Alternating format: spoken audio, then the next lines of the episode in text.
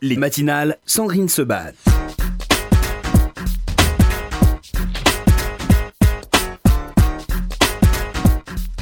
11h06 minutes sur RCJ. On a donc le plaisir ce matin d'être en compagnie de Dina Nayeri. Euh, Dina, bonjour, hello, good morning. How are you? Uh, very good, and you?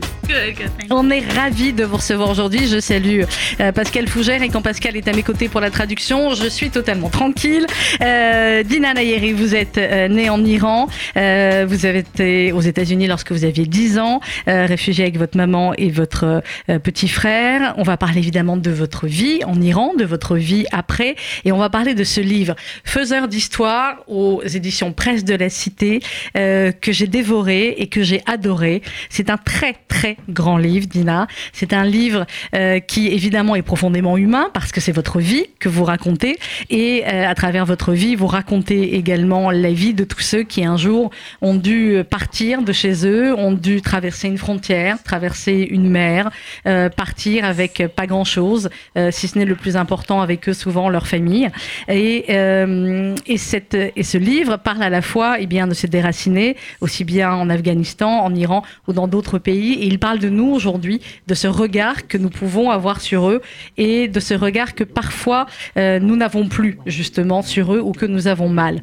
Euh, Dina Nayeri, qu'est-ce qui vous a donné envie euh, finalement aujourd'hui euh, de raconter euh, votre histoire et de finalement euh, à la fois votre histoire et de l'entrecouper, l'entrecroiser avec celle d'autres réfugiés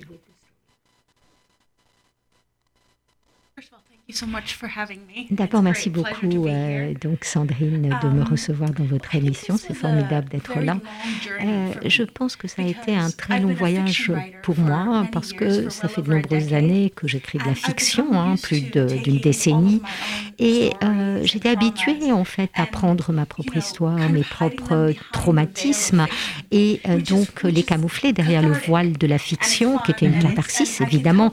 Et, effectivement, c'était jeopardizing euh, je pouvais dire des choses euh, aux gens sur le 2015, monde sans mettre en danger ma propre sûreté. Et puis, euh, le monde a changé hein, en There was the Brexit 2015. Il y a eu le Brexit, il y a eu Trump qui a été élu. Je vivais à Londres à ce moment-là. Et une autre chose qui m'est arrivée, c'est d'avoir un enfant. hein. Je suis devenue mère. Et donc, ça m'a permis de regarder le monde, de regarder plus loin et pas seulement ma propre expérience et d'être également très honnête par rapport à ce qu'était ma propre expérience. Et ça permet de voir effectivement qu'est-ce qui a changé, qu'est-ce qui est euh, resté la même chose pour les réfugiés. Et j'essaie de voir un peu ce que les gens peuvent croire de ces histoires-là, parce qu'évidemment, ce monde, c'est celui de ma fille. Et euh, le plus important, c'est pas le monde dans lequel je vis, c'est celui dans lequel elle vit, dans lequel elle vivra. Mhm. Alors justement, c'est un, un livre pour votre fille aussi. Elle a quel âge aujourd'hui, votre fille, euh, Dina? She's four. Elle a 4 ans. Elle a Almost 4 five. Presque 5 ans, mon Dieu. Ah bah oui, ça y est, it's a big girl, ça y est, c'est une grande fille. Mon Dieu, oui, c'est bon, on est déjà en 2020. Oui, bah, c'est-à-dire, jusqu'à représenter 2020, parfois on essaye de l'oublier. Hein. Oui, il va Clairement, falloir ok, que je réfléchisse à presque- euh, comment fêter son anniversaire. Hein. Bon, on va vous aider, on aura des plans là-dessus. Les, les mères juives sont très fortes pour ça. Euh, on, va, on vous donnera des plans. Euh, donc pour, alors on parlera aussi un petit peu plus tard de votre fille, parce qu'évidemment c'est une histoire de transmission aussi profondément euh, ce livre. Mais on va venir à, votre enfance, euh, à vous, euh, qui était une jolie enfance finalement par certains aspects. Euh, quand vous décrivez l'Iran de l'époque, quand vous décrivez votre maman, qui est évidemment très importante dans le livre, et on va comprendre pourquoi. C'était une enfance où bah, les choses allaient plutôt bien, certains moments à Ispahan. Au début, en tout cas. Oui, tout à fait. hein. Euh, je crois que j'avais d'une certaine manière une enfance idéale. Mes parents étaient médecins tous les deux, ils étaient éduqués, ils étaient jeunes, ils m'avaient eu euh, dans leurs premières années de leurs 20 ans. Et euh, donc, voilà, le, le monde était un lieu de beauté, d'histoire. Il y avait des racines aussi très présentes. On avait un petit village où avait grandi mon père à une heure d'Ispahan. Et quand on allait dans ce village, hein, c'était faire un retour en arrière de 200 ans. C'était la nature, c'était une vie en fait très simple hein, et, très enracinée euh, qui s'y déroulait. Et c'était formidable en fait, hein, même à l'école. Et euh, la révolution en fait euh, était passée à peu près inaperçue, sauf quand je suis allée à l'école. J'avais 6 ans Et c'est le moment où ma mère est devenue en fait chrétienne et donc elle est devenue apostat et moi j'ai été obligée de porter le foulard et ça a été quelque chose de très traumatique. Alors il y a plein d'épisodes effectivement où vous racontez euh, la conversion de votre mère au christianisme en Iran. On imagine à quel point ça a été euh, compliqué et c'est pour ça que vous avez dû fuir euh, également. Qu'est-ce qui a fait que votre mère s'est convertie euh, et qu'elle a eu ce courage aussi non seulement entre guillemets de se convertir, mais aussi de l'assumer, de le dire et d'essayer bien d'en parler un maximum autour d'elle? Alors, je pense que c'est quelque chose qui est à la fois simple et compliqué. hein. Euh, pour ma mère, c'est simple. hein. Euh, elle a entendu parler du christianisme par sa mère qui vivait alors à Londres et euh, tout d'un coup, elle y a cru. Elle savait que c'était quelque chose qui correspondait à, sa philosophie de vie. Et pour moi, euh, quand je regarde les choses, c'est beaucoup plus compliqué que ça. Euh, et on, on a des querelles à ce sujet avec Oui. ma mère, hein, parce que pour moi, c'était en fait euh, des euh, années de traumatisme dans la République islamique, c'était des années d'oppression sexiste, euh, c'était euh, cette oppression sur son corps et sur son esprit, et je crois qu'elle s'est mise à croire à quelque chose qui lui donnait plus de liberté.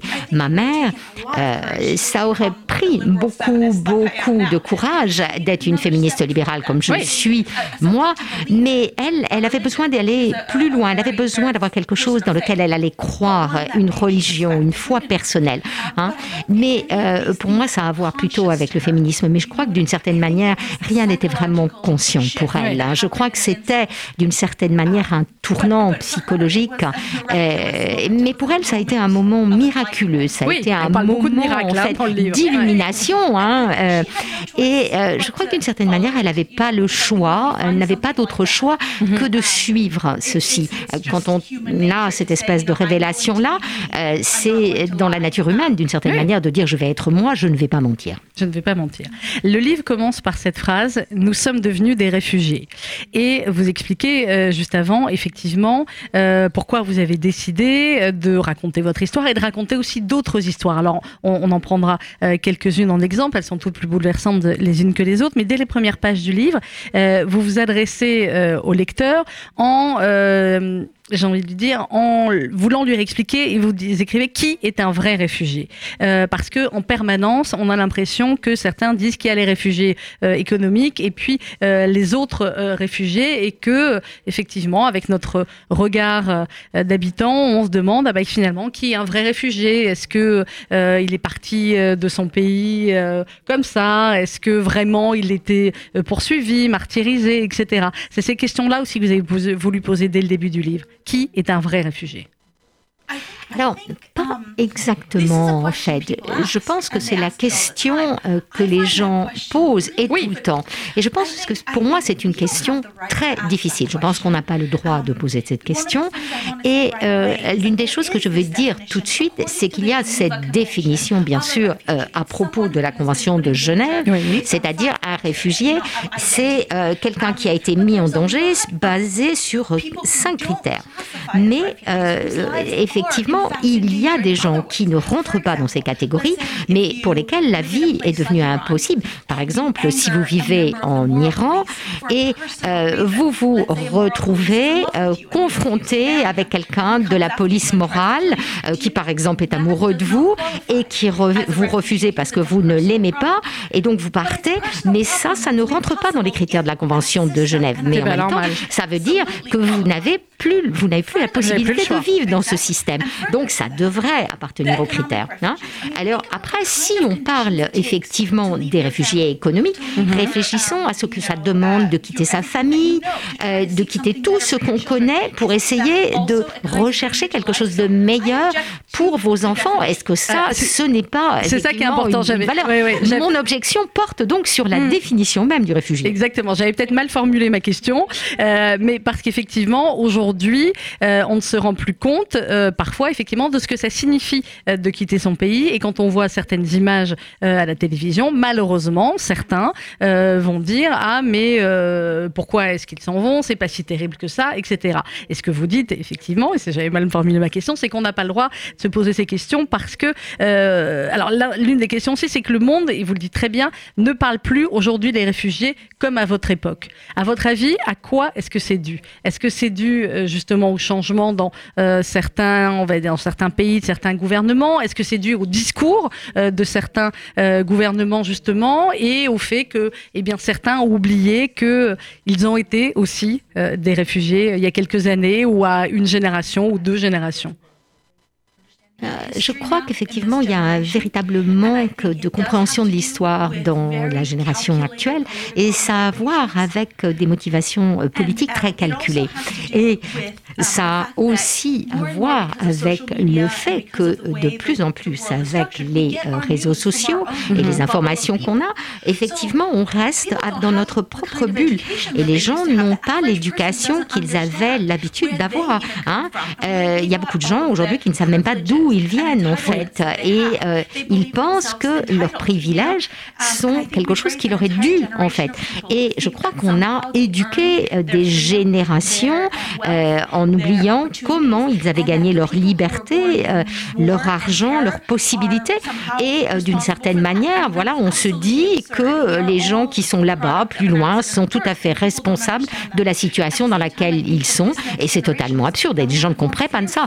Et je crois que effectivement, les gens euh, sont plus, euh, ils ont davantage peur, ils n'ont pas autant envie de donner, et d'une certaine manière, ils sont complètement pris dans une espèce de tourbillon. Les gens ne pensent qu'à eux. Hein. Ils ne pensent plus au, à la communauté, au groupe, à un monde aimant.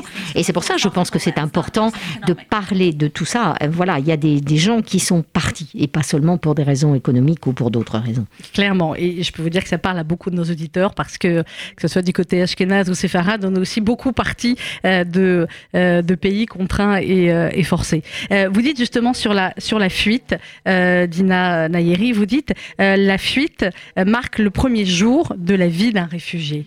Votre fuite à vous, celle avec votre maman et, votre frère, vous la racontez très bien dans le livre. Vous vous en souvenez quasiment comme si c'était hier?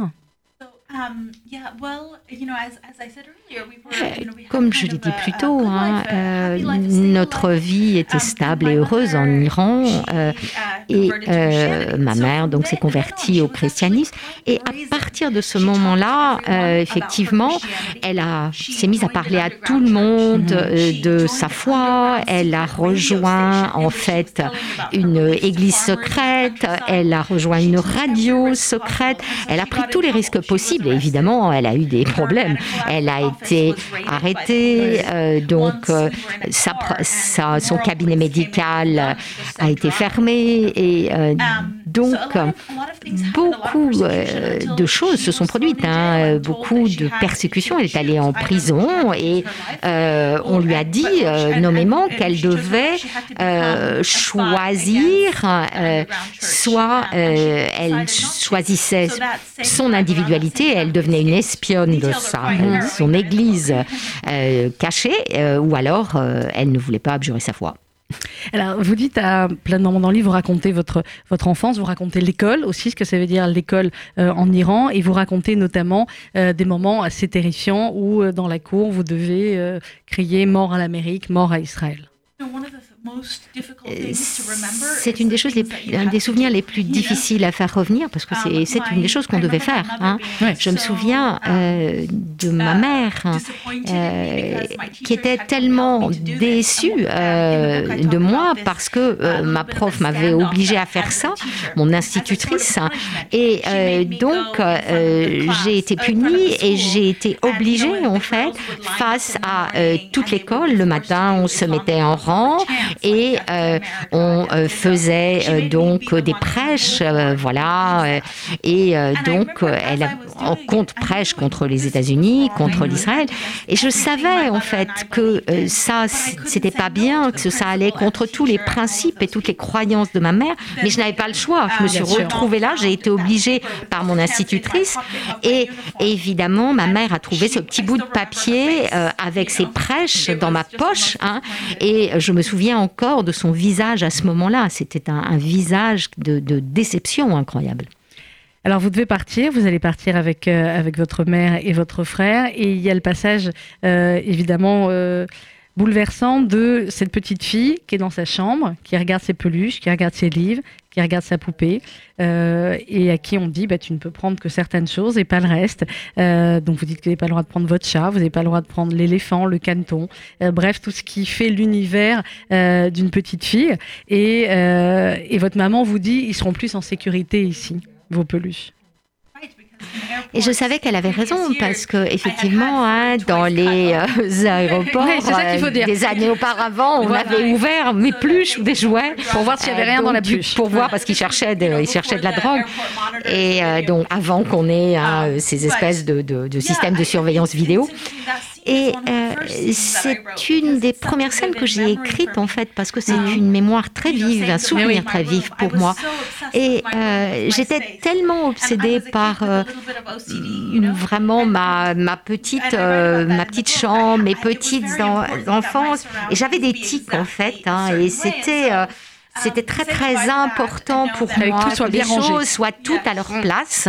Hein. Et c'était très très difficile en fait.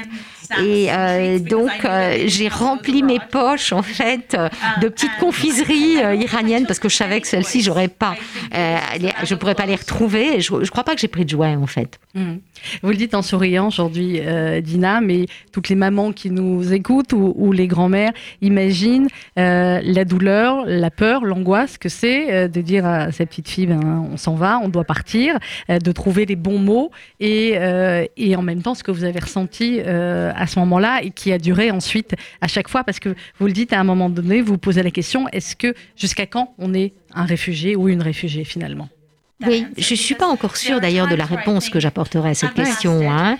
Euh, je crois que j'ai dépassé ce stade parce qu'aujourd'hui j'ai des privilèges, j'ai le droit de m'exprimer et c'est très important et c'est une euh, importance clé, enfin un fait clé, parce que euh, c'est quelque chose qui est très très enraciné dans ma psyché. Hein. C'est-à-dire euh, à chaque fois que euh, je prends ma carte de crédit, je me dis que peut-être voilà le, le, système bancaire va s'effondrer, que je pourrais pas acheter mon café.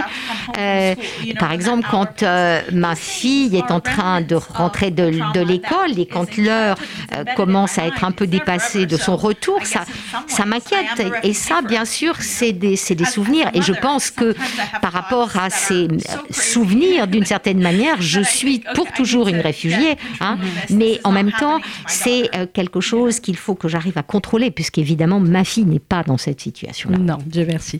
On va écouter une pause musicale d'Ina Nayeri. Est-ce que vous connaissez Charles Aznavour L'un des plus grands euh, chanteurs euh, français d'origine arménienne, elle le connaît. Et avec cette chanson qui s'appelle Les émigrants, il commençait toujours ses spectacles avec cette chanson pour rappeler effectivement le parcours euh, de ces émigrants. Pascal, vous lui traduirez peut-être les paroles sublimes d'Aznavour euh, pour, euh, pour qu'elle les comprenne bien. On écoute tout de suite Charles Aznavour, Les émigrants sur RCJ. On se retrouve juste après avec Dina Nayeri pour Faiseur d'histoire aux éditions Presse de la Cité.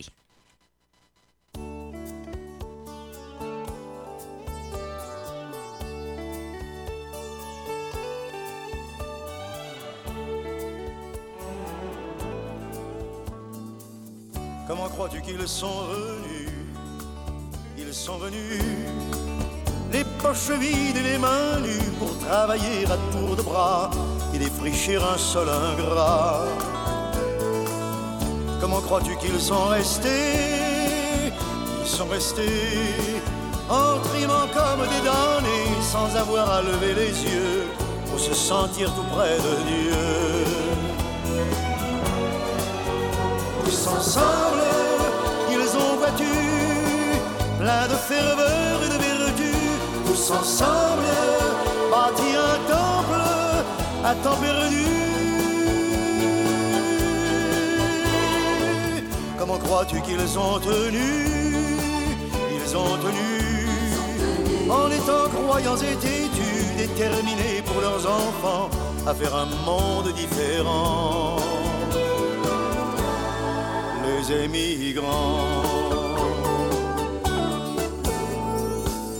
Comment crois-tu qu'ils ont mangé?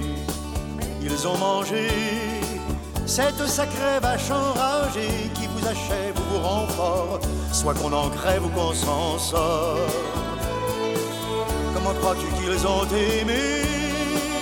Ils ont aimé en bénissant leur premier-né, en qui se mélangeait leur sang, leurs traditions et leurs accents. Tous ensemble, ils ont bientôt créé un univers nouveau, tous ensemble, sans holocauste et sans ghetto. Comment crois-tu qu'ils ont gagné?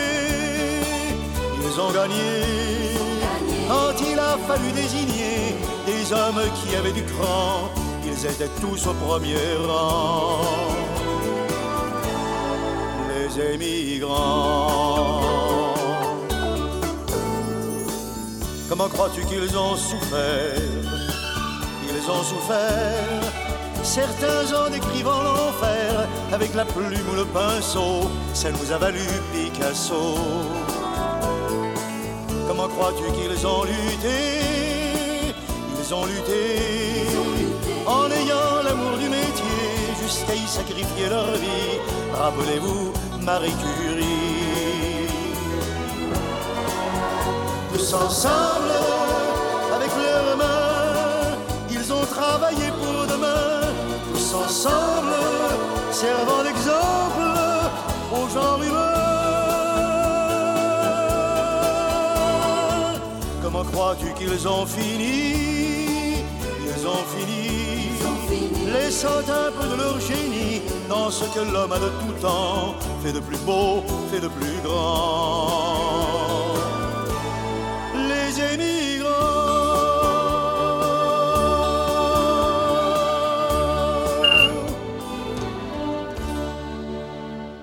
Les émigrants, Charles Aznavour, un instant sur RCJ, on parle avec Dina Nayeri de son livre Faiseur d'histoire aux éditions Presse de la Cité. Vous m'avez dit hors antenne, Dina, que vous connaissez évidemment Charles Aznavour. Donc en Iran, aux États-Unis, tout le monde connaît Charles Aznavour.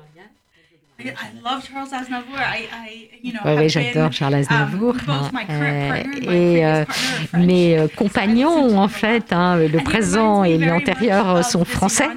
Et euh, donc, euh, voilà, know, il me fait beaucoup penser à un chanteur, le chanteur le plus célèbre en Iran qui s'appelle Vigan et qui est mort en 2003, qui était aussi arménien. They have a very similar voice. Ils ont une voix ont très, une voix très similaire. Bon, bah écoutez, on écoutera votre, votre chanteur aussi, on apprendra. On parle du livre euh, de Dina ce matin et, euh, et de son parcours. Euh, alors, c'est partagé en plusieurs parties. Euh, on va revenir à votre parcours, mais je voulais aussi qu'on parle euh, de ceux que vous avez rencontrés ensuite et dont vous avez voulu raconter eh bien, le, témoignage. C'est des témoignages absolument bouleversants, à chaque fois des histoires différentes, des histoires de frères, des histoires de famille, parfois des histoires de, de familles euh, comme, comme Valide et Tara, je ne voulais pas montrer sur leur, sur leur prénom, qui, eh bien, qui perdent une première fois leurs enfants, qui doivent se reconstruire, refaire une famille, etc.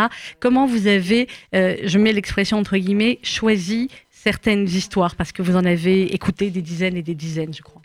C'était difficile. hein. Euh, J'avais différents critères.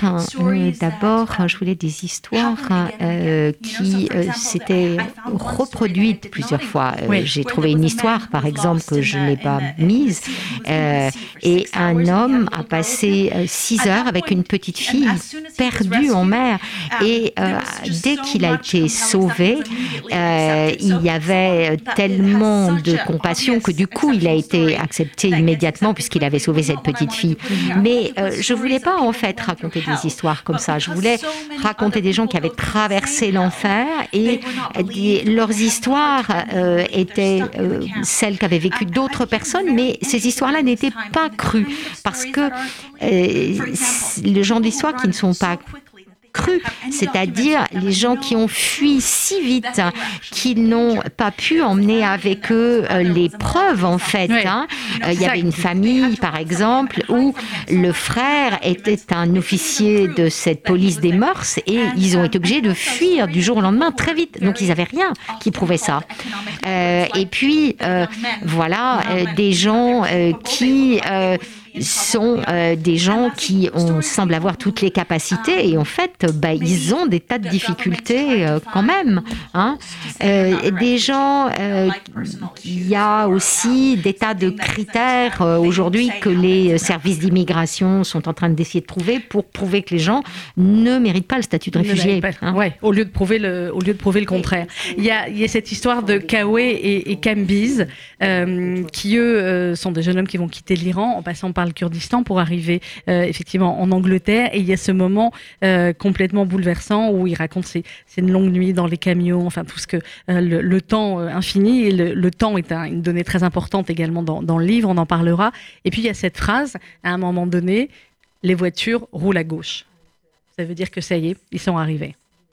Oui, c'est ça en fait, hein, parce que c'est comme ça que les gens qui étaient dans ces camions, en fait, euh, savaient qu'ils étaient arrivés en, Angleterre. Ils regardaient et ils se disaient, voilà, une fois que euh, les voitures euh, rouleront à gauche et qu'on le verra, on pourra, au bout d'une heure, se manifester auprès du chauffeur.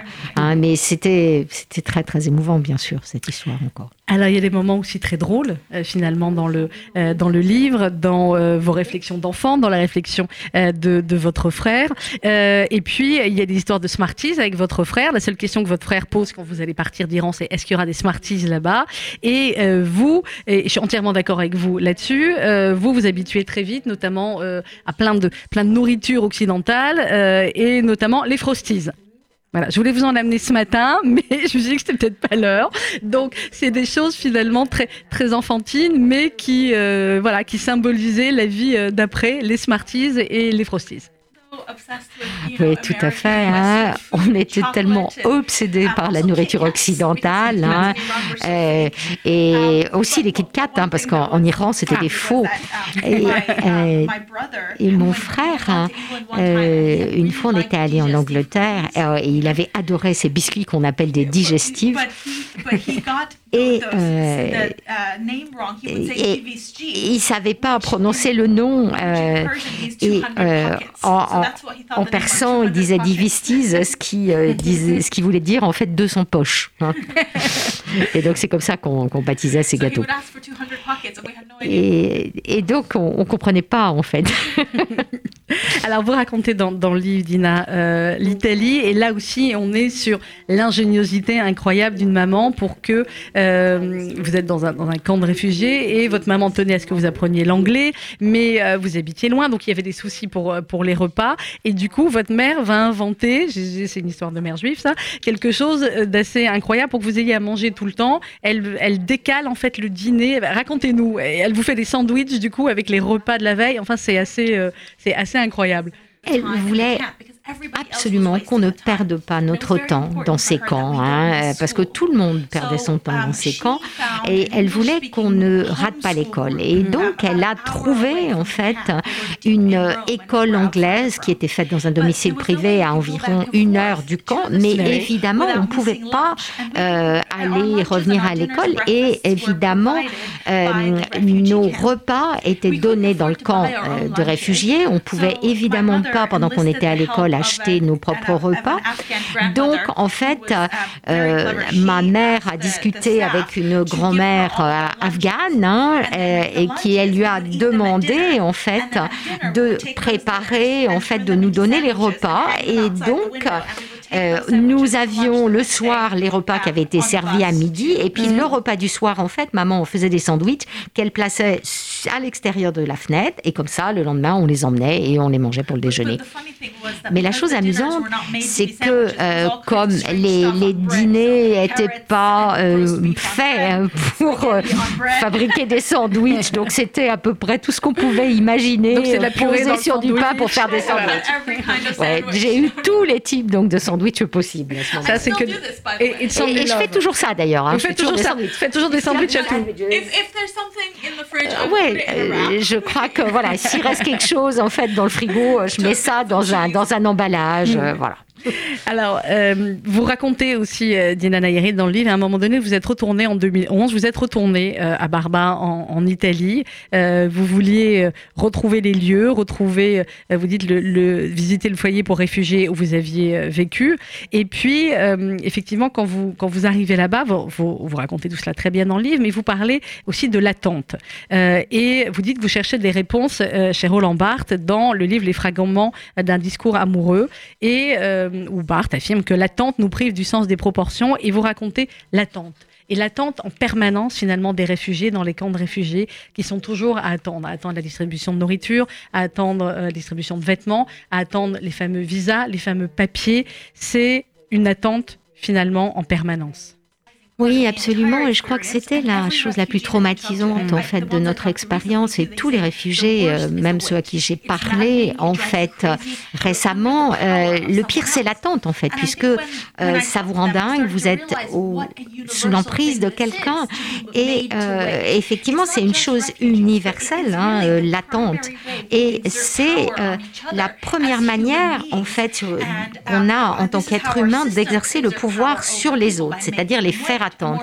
Et c'est donc le pouvoir que euh, l'on exerce sur les réfugiés hein, en tant que société. Bien sûr. Et euh, c'était très très intéressant en fait euh, de cette histoire d'amour en fait qui était faite d'attente, cet homme qu'on a obligé à attendre, à attendre. Et, et ma mère, elle a décidé qu'elle allait faire des choses, elle allait juste essayer d'avancer.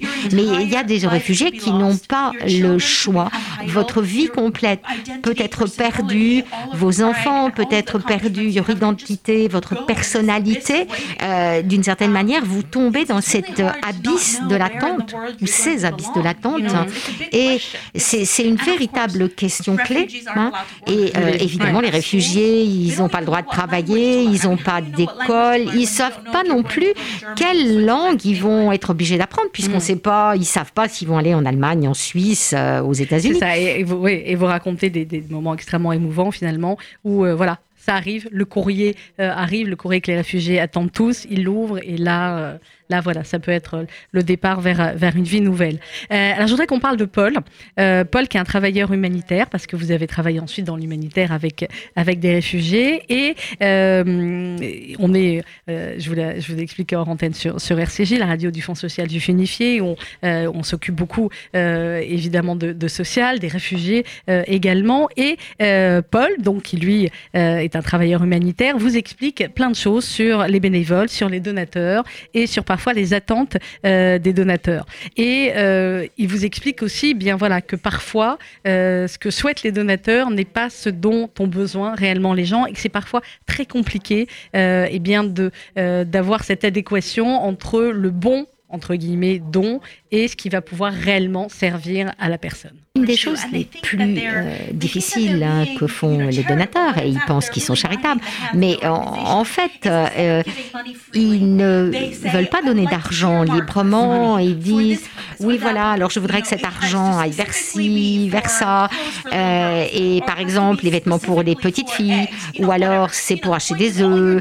Et euh, donc, ça rend les choses très, très difficiles pour les organisations humanitaires lorsqu'un donateur demande de flécher ses dons. hein. Euh, parce que d'une certaine manière, ils ont l'impression qu'ils savent mieux ce que les gens euh, nécessitent. hein. Euh, et euh, lorsque vous allez en fait dans un magasin en fait de, de camps, vous voyez qu'il y a beaucoup, beaucoup de choses pour les petites filles, mais il n'y a, pas effectivement suffisamment de vêtements pour les hommes, ou alors les vestes sont trop grandes, ou elles sont trop petites. Il y, a beaucoup d'ours en plus. Vous dites, c'est incroyable. Voilà, tout le monde veut offrir des ours en plus aux enfants. Oh, oui. Ah oui, oui, c'est incroyable, les ours en plus. Mais enfin, qui a besoin de tant d'ours en plus Vous dites, voilà. leur acheter des En fait, euh, ils décorent hein, les murs de, de, ces magasins de réfugiés avec des, des, des ours en plus. Euh, les organisations qui font du bon travail, elles ont besoin d'argent et elles ont besoin d'argent non fléché. Hein. Euh, ils ont besoin de livres, ils ont besoin d'argent pour que les gens puissent venir enseigner aux enfants. D'ailleurs, des donneurs pourraient venir enseigner aux enfants. Hein. Et une fois, Paul me racontait à quel point, comment quelqu'un avait, avait envoyé une vieille robe de mariée. Hein. Il y a une histoire dans mon livre d'une femme qui s'était mariée mais qui n'avait pas de robe de mariée. Alors des fois, il y a des moments comme ça, voilà, une robe qui va être envoyée, quelqu'un qui va se marier, qui a besoin d'une robe. Là, ça, ça correspond, mais c'est rare. quoi. Non, mais c'est important ce que vous dites et ça, ça va parfois à l'encontre effectivement de, euh, de ce qu'on croit. En fait, euh, l'argent, c'est vraiment ce qui correspond tout le temps. Tout le temps, mais oui.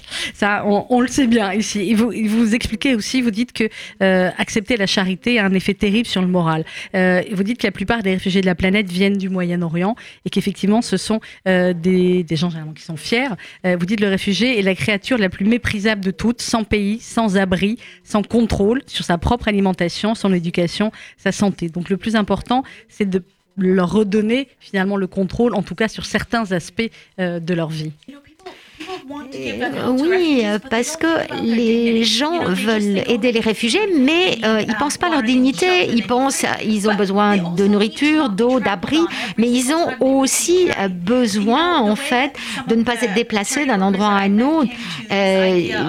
par exemple, il y a des gens qui voulaient, en fait, qui étaient à Calais, hein, et qui ont vu, en fait, comment à Calais on jetait en fait de la nourriture, des vêtements, euh, comme on dit en français, du cul du camion, hein, directement euh, sur les gens. Et euh, donc du coup, tout d'un coup, on, vous jette de la nourriture. C'est pas, c'est pas digne en fait pour les gens. Hein. Et je sais qu'il y a beaucoup de gens qui ont écrit là-dessus par le passé, mais c'est Arendt raconte comment devenir un réfugié est quelque chose d'humiliant. Et la chose qui vous oppresse le plus, c'est l'humiliation. Et ça devient pire aujourd'hui puisqu'il y a de plus en plus de réfugiés qui sont produits dans le monde et on oublie de plus en plus leur dignité, leur identité, leur fierté. Hein. Et c'est quelque chose qui peut briser un être humain. Évidemment. Et vous le dites très bien dans le livre, vous dites, à un moment donné, je suis venu parce que le monde est en train de tourner le dos aux réfugiés, parce que l'Amérique n'est plus l'Amérique et que l'Europe suit le même chemin. Ces nations autrefois chrétiennes ont délaissé leurs devoirs, remplacés par la certitude de leurs privilèges et un instinct tribal. Euh, je peux pas tout citer, mais parce qu'il faut absolument qu'on lise le livre, ça c'est clair. Mais euh, voilà, aujourd'hui, la situation euh, dans le monde par rapport aux réfugiés, elle vous semble particulièrement grave. Vous l'avez dit, il y a de plus en plus de réfugiés. On est dans un monde avec le Covid qui en plus se, replie de plus en plus effectivement sur lui-même, où l'autre devient un étranger en permanence, ou même entre vous et moi, pour faire une simple interview, nous sommes séparés par une vitre de plexiglas. c'est un monde qui devient encore plus dur finalement et encore plus replié et donc encore plus dur pour ceux qui n'ont plus rien. Oui, je, pense que les gens se referment sur eux-mêmes et de plus en plus, hein. euh, les gens ont peur aujourd'hui. Et euh, avec le Covid, les gens euh, ont de plus en plus peur et ils cherchent quelqu'un à blâmer. Et c'est évidemment facile de blâmer ces groupes d'étrangers sans visage. Hein. mais ce n'est pas la, faute des réfugiés, ce qui se passe. et ils souffrent deux fois plus, en fait. Ils avaient déjà des conditions terribles. On a vu les feu à Moria. et évidemment, les gens vivent les uns sur les autres. Ils n'ont pas les meilleures conditions de santé et d'hygiène. Et il suffit en fait euh, voir euh, Trump sortir et euh, infecter tout le monde. Et il a eu le, même, le meilleur traitement possible au monde. Et il dit aux gens, ne vous inquiétez pas sur le virus. Alors qu'il y a des gens qui, eux, n'ont pas de, de, traitement en fait. Hein, et qui sont oubliés. et les gens dont on doit avoir peur, hein, c'est des leaders comme Trump. Et il y a 30 ans, quand je suis venue en Occident, la manière dont les gens parlaient des réfugiés euh, était différente. Nous, comme Américains, on a eu de la chance, nous devons quelque chose au monde. C'était le discours à ce moment-là. Mais euh, voilà, on aurait pu espérer que 30 ans plus tard, là, les débats seraient devenus plus progressistes. Comment on peut avoir des frontières qui sont plus justes, et, etc. Et, mais non, c'est pas ce qui s'est passé en fait. Hein. Euh, il y a eu un retour en arrière. Hum, clairement, on est, d'accord là-dessus. nous sommes sur une radio juive, nous sommes sur RCJ. Dina, vous êtes née en Iran. Je voudrais que vous disiez finalement qu'est-ce qu'on vous disait à l'école? On parlait tout à l'heure des slogans mort à l'Amérique, mort à Israël. Qu'est-ce qu'on vous apprenait à, l'école en Iran là-dessus? Et, euh, et, vous finalement, qu'est-ce que ça représente pour vous aujourd'hui d'être euh, d'être chez nous dans cette radio?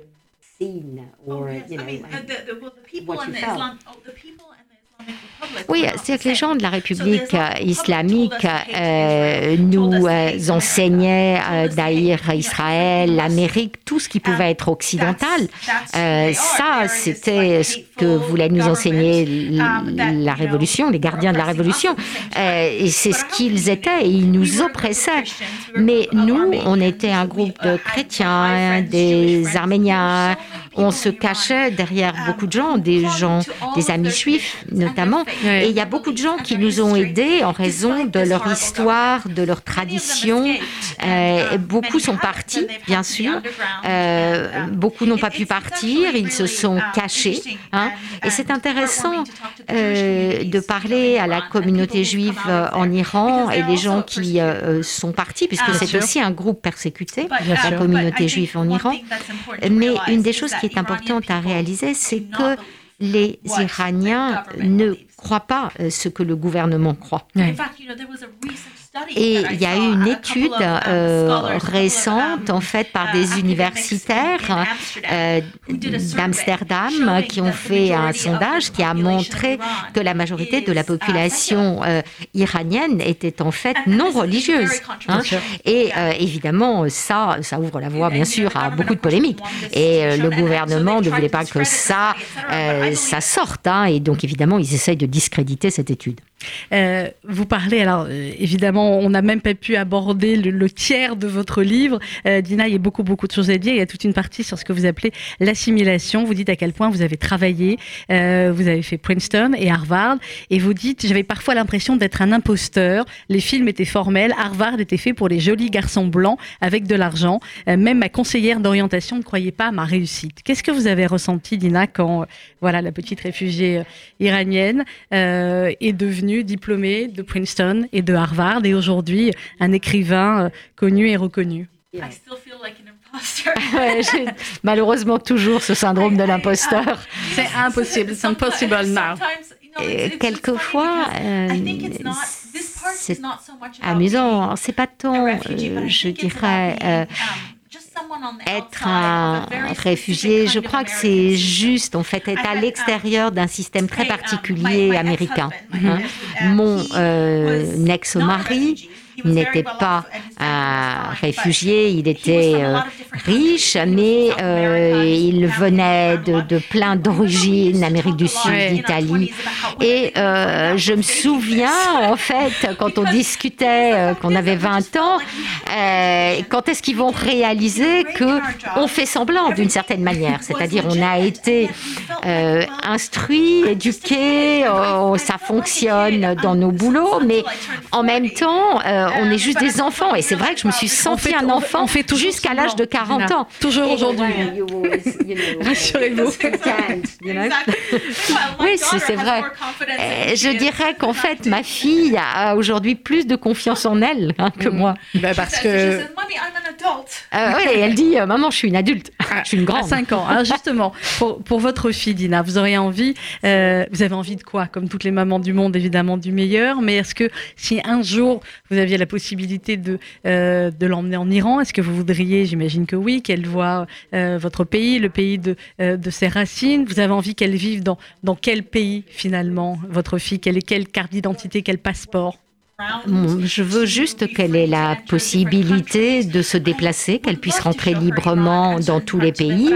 On adorerait lui montrer l'Iran, mais euh, j'ai trop peur, en fait. Je ne voudrais pas la mettre en danger, à moins que le régime n'ait complètement changé. Et puis, je dirais que malgré tout, j'ai une retenue d'ordre psychologique. Euh, parce que euh, le monde qui était celui de mon enfance n'existera plus jamais. Il y a une citation que j'adore et je ne sais plus qui a dit ça euh, au départ. Euh, je crois qu'on est tous en fait des immigrants à un moment donné ou à un autre parce que euh, je dirais que le lieu de notre enfance n'existe plus, que ce soit en Iran, aux États-Unis ou ailleurs, parce que les temps changent bien sûr. Et montrer à ma fille l'Iran de mon enfance n'est pas possible. Et euh, ce que je voudrais pour eux, pour elle, pardon, c'est euh, de trouver sa propre histoire, de ne pas avoir les portes euh, qui se ferment devant elle. Euh, moi, j'ai été un, un caméléon, j'ai su modifier, à mesure. m'adapter. J'espère Ouais. qu'elle aura la capacité de, de faire ça, mais euh, en même temps, j'espère qu'elle sera complètement elle-même et qu'elle sera complètement consciente de sa singularité.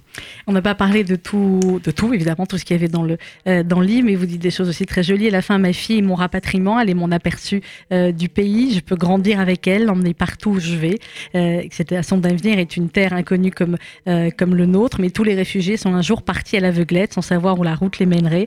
Elena aussi tracera euh, son propre chemin. Euh, on souhaite à Elena une belle et longue vie, plein de euh, plein de belles choses, et, comme on souhaite à toutes les petites filles du monde, à tous les enfants du monde, de ne pas connaître ce que vous, vous avez vécu en partie, et, d'autres témoignages qui sont absolument bouleversants dans, dans ce livre. Dina Layeri, aujourd'hui, votre vie, elle est où? Un peu à Londres, un peu à Paris, un peu aux États-Unis? Alors, je vis à Paris aujourd'hui, hein, euh, mais euh, ma vie c'est mon compagnon Sam, ma fille, et écrire, l'écriture il y, a et déjà, il lire. y a déjà un autre livre en préparation Oui, je suis en train d'écrire un livre sur euh, qui on croit dans le monde, euh, la question de euh, la croyance et toutes les codes qui nous font savoir, décider que quelqu'un est crédible ou pas. Voilà, Euh, bah, des bah, histoires à moi et des histoires des autres Bah, aussi. ça, ah, bah, ça s'annonce passionnant, on a hâte de vous recevoir pour ça. Merci beaucoup, Dina Nayeri, faiseur d'histoire. Ça vient de paraître aux éditions Presse de la Cité. Merci d'avoir été avec nous ce matin. Thank you so much for having me. It was a pleasure. Voilà, merci de m'avoir reçu, ça a été un plaisir. Et merci à Pascal Fougère, comme d'habitude, the best traductrice in the world, euh, ça c'est clair. Oui, oui, ah bah, parce que voilà, c'est un, c'est un bonheur. Elle, elle, elle nous permet qu'il n'y ait plus de frontières, euh, Pascal, et euh, ça aussi c'est important. Je regrette juste une chose avec ce, avec ce maudit Covid, euh, Dina. Je crois qu'à la fin de l'interview, on aurait tous envie de vous faire un grand hug. Voilà, on peut pas, mais on va se faire un, euh, on va se faire un hug virtuel. Elle aussi, voilà. Allez, hug virtuel. Faites les étreintes, hein, les accolades. Ah là là là là, vivement que voilà. Allez bosser les chercheurs, bosser. On a besoin de vous trouver nous un vaccin. Euh, on va dans quelques instants, vous allez retrouver le journal présenté par Marika Mathieu et on a encore de la place. euh, deux minutes, non, non, oh, dommage. Bon voilà. Euh, Enrico, on peut mettre Enrico. Voilà, Enrico Macias, vous connaissez ou pas? Alors je vais vous faire. Oui. ah Elle est dans. You like Enrico? Ça- alors c'est incroyable parce que son fils était en rendez-vous avec nous il y a cinq minutes. J'aurais pu vous le présenter si j'avais su. Ok, alors attendez, vous voulez, vous voulez qu'on se fasse un déjeuner, un rendez-vous avec Enrico? Of course. Évidemment, je veux Eh ben, rencontrer écoutez, Enrico voilà. Macias. Ah là là, j'aurais pas cru. Ouais, bon, voyez, voilà, les réfugiés iraniens sont fans d'Enrico comme nous. Donc voilà, ok, on va se monter un plan comme ça. Dites-lui que c'est bon, on va arranger ça. Et on va écouter évidemment, j'imagine que vous connaissez aussi les chansons euh, d'Enrico. Euh, on, on est pas. Ben, alors, ah bah oui, forcément. Enfant de tout pays. Children of all country. Merci à tous, à demain, 11h. Et la vie enfants de tout pays et de toutes couleurs, vous avez dans le cœur notre bonheur. C'est dans vos mains que demain notre terre sera confiée pour sortir de la nuit. Et notre espoir de revoir la lumière est dans vos yeux qui s'éveillent à la vie. Séchez vos larmes, jetez vos armes, faites du monde un paradis. Enfants de tout pays, tendez vos mains,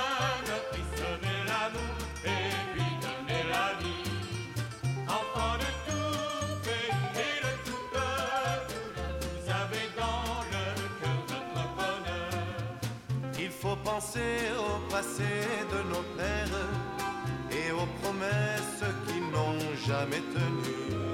La vérité, c'est d'aimer sans frontières et de donner chaque jour un peu plus. Car la sagesse et la richesse n'ont qu'une adresse, le paradis.